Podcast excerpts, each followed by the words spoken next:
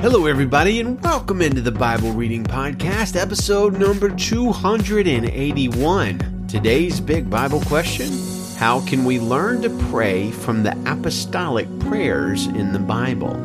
So, happy Saturday, dear friends. Today we're talking about one of my favorite topics prayer.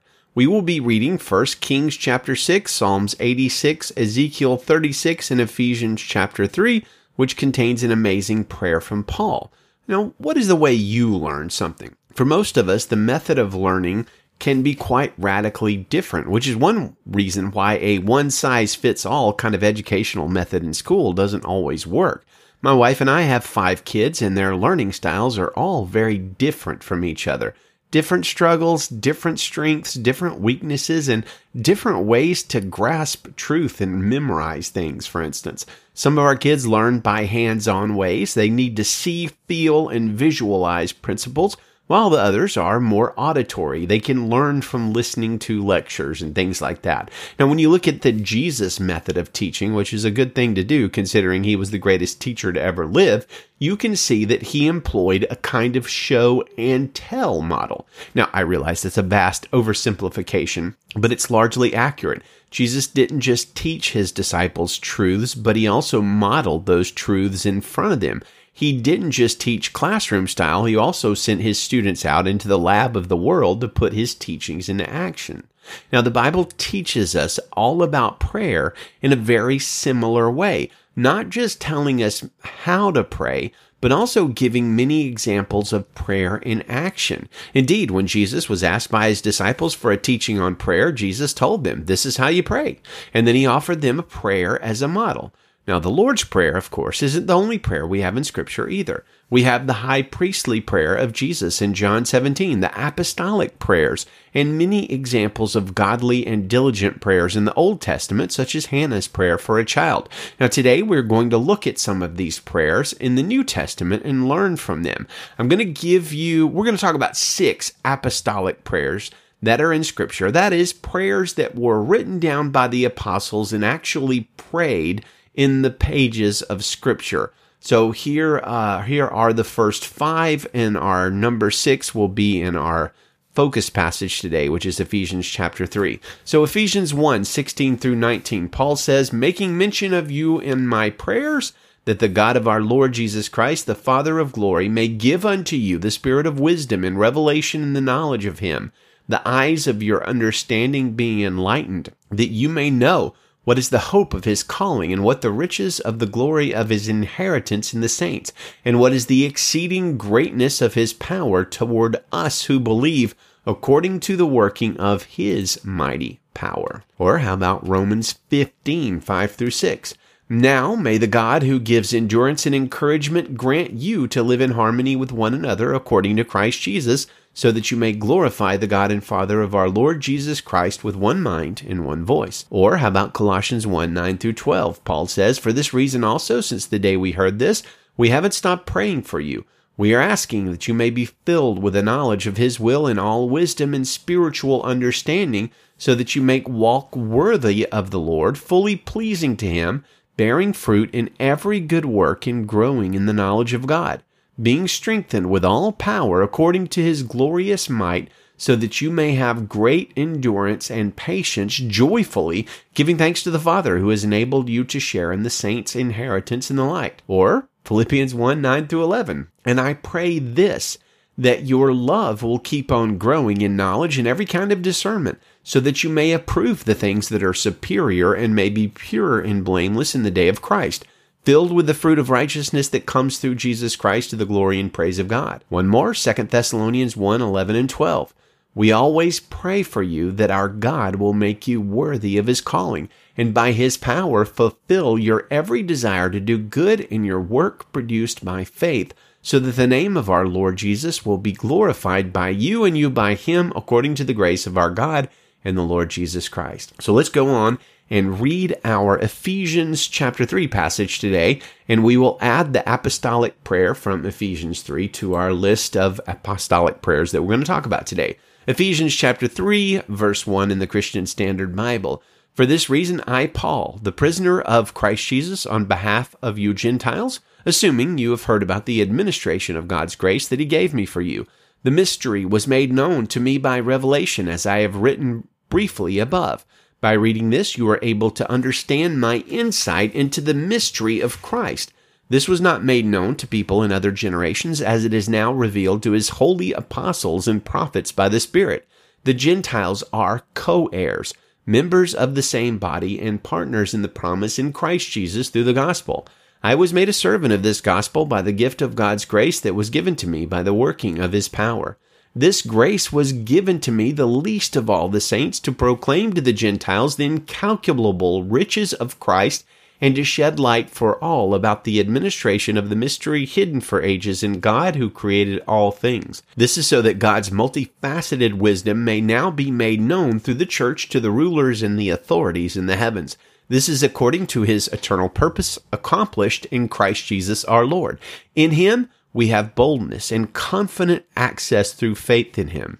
So then I ask you not to be discouraged over my afflictions on your behalf, for they are your glory. For this reason, I kneel before the Father, from whom every family in heaven and on earth is named. I pray that he may grant you, according to the riches of his glory, to be strengthened with power in your inner being through his Spirit, and that Christ may dwell in your hearts through faith. I pray that you, being rooted and firmly established in love, may be able to comprehend with all the saints what is the length and width, height and depth of God's love and to know Christ's love that surpasses knowledge, so that you may be filled with all the fullness of God. Now to him who is able to do above and beyond all that we ask or think, according to the power that works in us, to him be glory in the church and in Christ Jesus to all generations, forever and ever. Amen. So sometimes, you know, we don't know what to pray or how to pray. But in these prayers, the ones we've read today and the ones we just read, the one we just read in the end of Ephesians 3, and many others in scripture, we find so much help in our praying.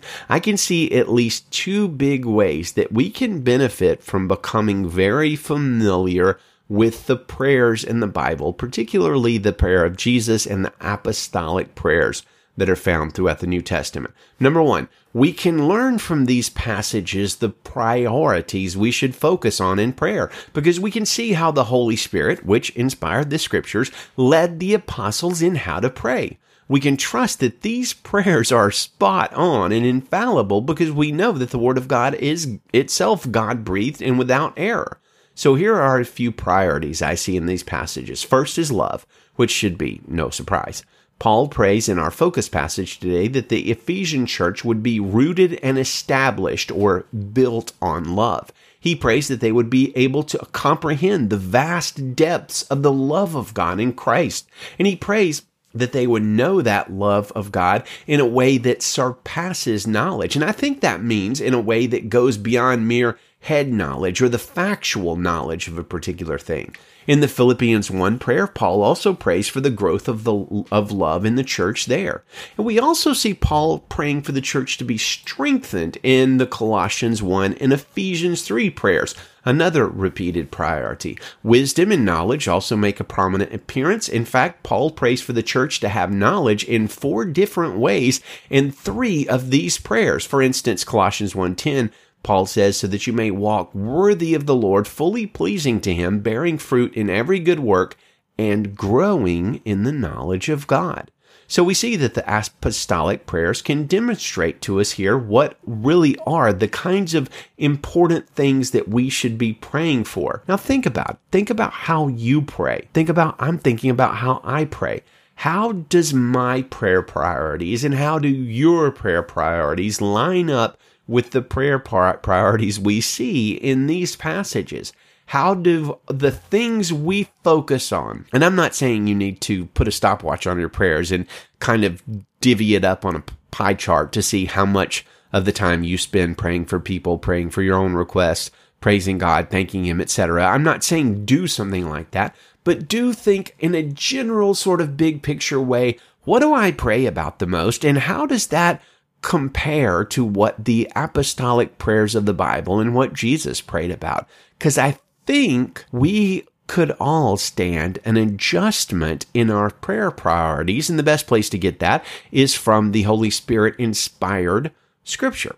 Also, we can learn much about the format of prayer. Some believers seem to think they need to have a very long preamble in their prayers that is filled with lots of flowery language and such. And in the Old Testament, in many royal courts of Europe and other places, it's most proper to pay homage when coming into the presence of the king, whether by words or bowing or kissing the ground or some other sign of humility meeting superiority. Now, that sort of thing is appropriate for prayer, but all of our examples for prayer today show us that it need not be overdone. Because of Jesus, the Bible says we can boldly enter the throne room of God, knowing we're unworthy and yet not having to lick the floor for hours and beat ourselves on the head with a stick to demonstrate our unworthiness. Jesus himself provides us a good example for this in the model prayer when he teaches his disciples, This then is how you should pray. Therefore, you should pray like this, says uh, Matthew 6, 9 through 11. Our Father in heaven, your name be honored as holy, or hallowed be your name. Your kingdom come. Your will be done on earth as it is in heaven. Give us today our daily bread and forgive us our debts. So, uh, what is that? Two dozen words or so of praise to the Lord and thanksgiving before Jesus gets into a request. Give us today our daily bread. So, Jesus doesn't teach us to pray by groveling or by praising God for hours and hours. Now, look, praising God is the best thing we can do. I would never want to say something that would diminish your praise of God. Praise Him until you are breathless. But I'm telling you in prayer, in terms of the model prayers we have in the Bible, we don't have a situation where we have to earn the favor of God by saying a lot of flattering words. That's not what praise is. That's not what prayer is. And along those lines, we also see that prayer does not have a specific beginning or ending salutation, which I take to mean that we have great freedom in the area. Do you begin most of your prayers with, Dear Lord, and end them with something like, In the name of Jesus, Amen? Because honestly, I probably do. But when we see the New Testament prayers of the Bible, we can see there's no mandated format that we have to follow, and we don't have to say certain things at the beginning and ending of each prayer. To pray in the name of Jesus, for instance, doesn't mean that at the end of the prayer we say, In the name of Jesus, Amen. That's just words. And sometimes our words, especially our multi repeated words, can lose meaning and they can be just superfluous or just absolutely extra and have no need. Now, I'm not saying don't say in the name of Jesus when you pray. I'm just saying don't say it in a vain way. Don't say it in an empty way and know that you don't have to use those exact words. So, are you wanting to learn how to pray? Begin in John 17 with the prayer of Jesus and then devour the apostolic prayers we've talked about today. And you know what? Rejoice because the six we've talked about today are just the beginning. There are dozens of prayers all throughout the Bible, and they are all helpful to read and meditate on and pray through. May they help fuel and inform your prayer life and mine. We continue with 1 Kings chapter 6 verse 1. Solomon began to build the temple for the Lord in the 480th year after the Israelites came out of the land of Egypt. In the fourth year of his reign over Israel in the month of Ziv, which is the second month. The temple that King Solomon built for the Lord was 90 feet long, 30 feet wide, and 45 feet high. The portico in front of the temple sanctuary was 30 feet long, extending across the temple's width and 15 feet deep in front of the temple. He also made windows with beveled frames for the temple. He then built a chambered structure along the temple wall, encircling the walls of the temple, that is, the sanctuary and the inner sanctuary, and he made side chambers all around. The lowest chamber was seven and a half feet wide, the middle was nine feet wide, and the third was ten and a half feet wide. He also provided offset ledges for the temple all around the outside so that nothing would be inserted into the temple walls. The temple's construction was used used finished stones cut at the quarry so that no hammer, chisel, or any iron tool was heard in the temple while it was being built. The door for the lowest side chamber was on the right side of the temple. They went up a stairway to the middle chamber and from the middle chamber, chamber to the third. When he finished building the temple, he paneled it with boards and planks of cedar. He built the chambers along the entire temple, joined to the temple with cedar beams, and each story was seven and a half feet high. The word of the Lord came to Solomon. As for this temple you are building, if you walk in my statutes, observe my ordinances, and keep all my commands by walking in them, I will fulfill my promise to you, which I made to your father David. I will dwell among the Israelites and not abandon my people Israel. When Solomon finished building the temple, he paneled the interior temple walls with cedar boards. From the temple floor to the surface of the ceiling, he overlaid the interior with wood. He also overlaid the floor with cypress boards. Then he lined 30 feet of the rear of the temple with cedar boards from the floor to the surface of the ceiling, and he built an interior as an inner sanctuary, the most holy place. The temple, that is the sanctuary in front of the most holy place, was 60 feet long. The cedar paneling inside the temple was carved with ornamental gourds and flower blossoms. Everything was cedar, not a stone could be seen. He prepared the inner sanctuary inside the temple to put the Ark of the Lord's covenant there. The interior of the sanctuary was 30 feet long, 30 feet wide, and 30 feet high. He overlaid it with pure gold. He also overlaid the cedar altar. Next, Solomon overlaid the interior of the temple with pure gold, and he hung gold chains across the front of the inner sanctuary and overlaid it with gold. So he added the gold overlay to the entire temple until everything was completely finished, including the entire altar that belongs to the inner sanctuary. In the inner sanctuary, he made two cherubim, 15 feet high, out of olive wood. One wing of the first cherub was seven and a half feet long, and the other wing was seven and a half feet long. The wingspan was 15 feet from tip to tip. The second cherub was also 15 feet. Both cherubim had the same size and shape. The first cherub's height was 15 feet, and so was the second cher- cherub's. Then he put the cherubim inside the inner temple, since the, their wings were spread out. The first one's wing touched one wall, while the second cherub's wing touched the other wall. And in, in the middle of the temple, their wings were touching wing to wing. He also overlaid the cherubim with gold. He carved all the surrounding temple walls with carved engravings, cherubim, palm trees, and flower blossoms in the inner and outer sanctuaries.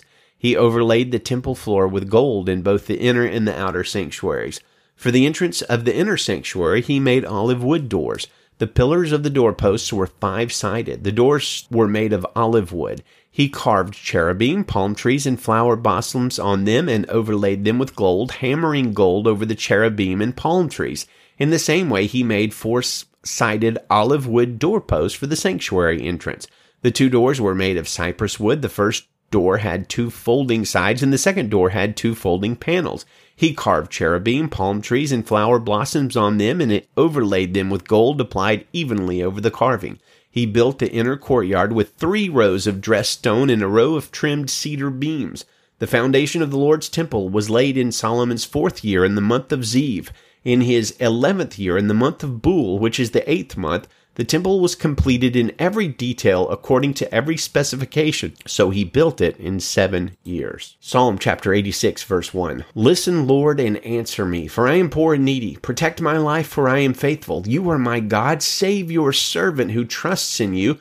Be gracious to me, Lord, for I call to you all day long. Bring joy to your servant's life because I appeal to you, Lord. For you, Lord, are kind and ready to forgive, abounding in faithful love to all who call on you. Lord, hear my prayer. Listen to my cries for mercy. I call on you in the day of my distress, for you will answer me. Lord, there is no one like you among the gods, and there are no works like yours. All the nations you have made will come and bow down before you, Lord, and will honor your name. For you are great and perform wonders. You alone are God. Teach me your way, Lord, and I will live by your truth. Give me an undivided mind to fear your name. I will praise you with all my heart, Lord my God, and will honor your name forever.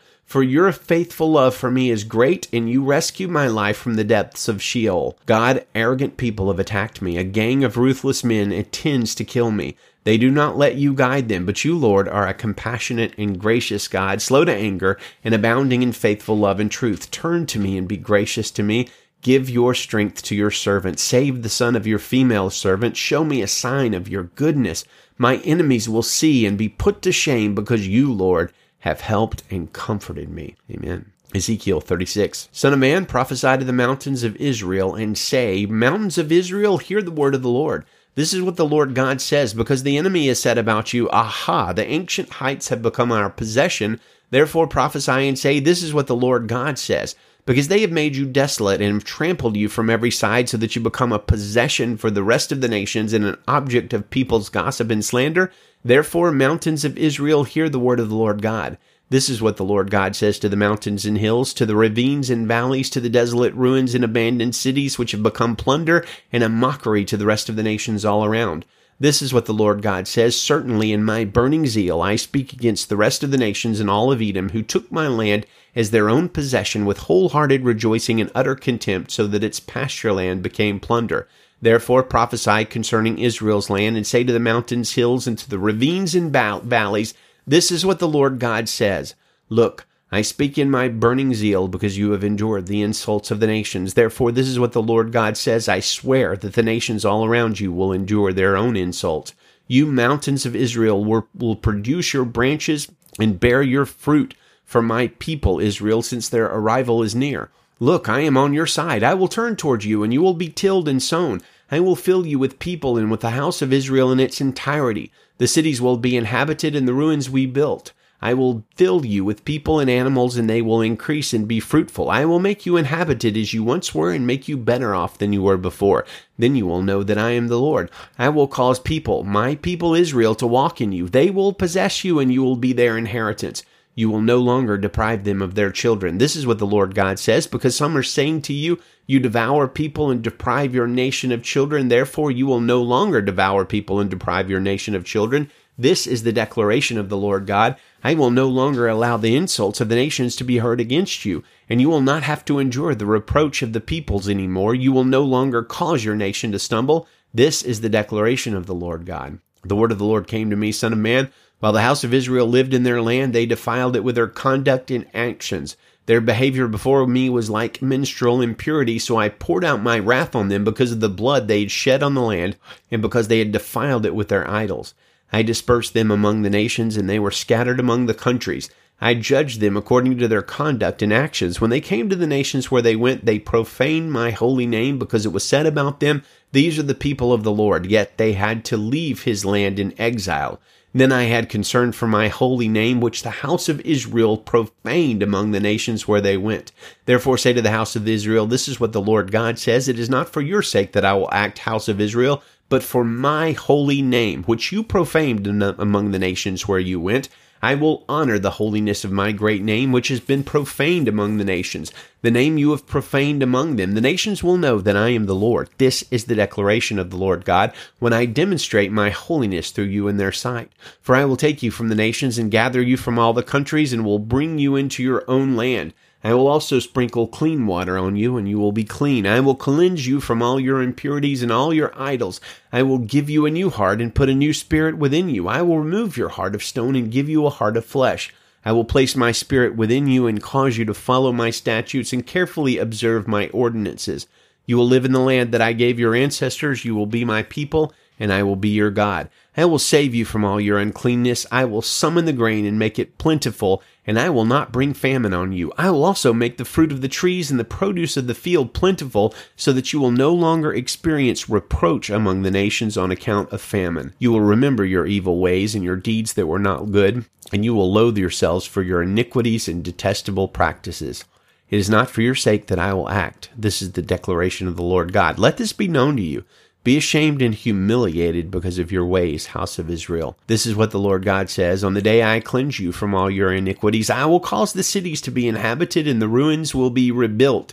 The desolate land will be cultivated instead of lying desolate in the sight of everyone who passes by. They will say, This land that was desolate has become like the Garden of Eden. The cities that were once ruined, desolate, and demolished are now fortified and inhabited. Then the nations that remain around you will know that I, the Lord, have rebuilt what was demolished and replanted what was desolate. I, the Lord, have spoken, and I will do it. This is what the Lord God says. I will respond to the house of Israel and do this for them. I will multiply them in number like a flock, so the ruined cities will be filled with a flock of people, just as Jerusalem is filled with a flock of sheep for sacrifice during its appointed festivals. Then they will know that I am the Lord. Amen. Well, good day to you, friends. Happy Saturday and Godspeed.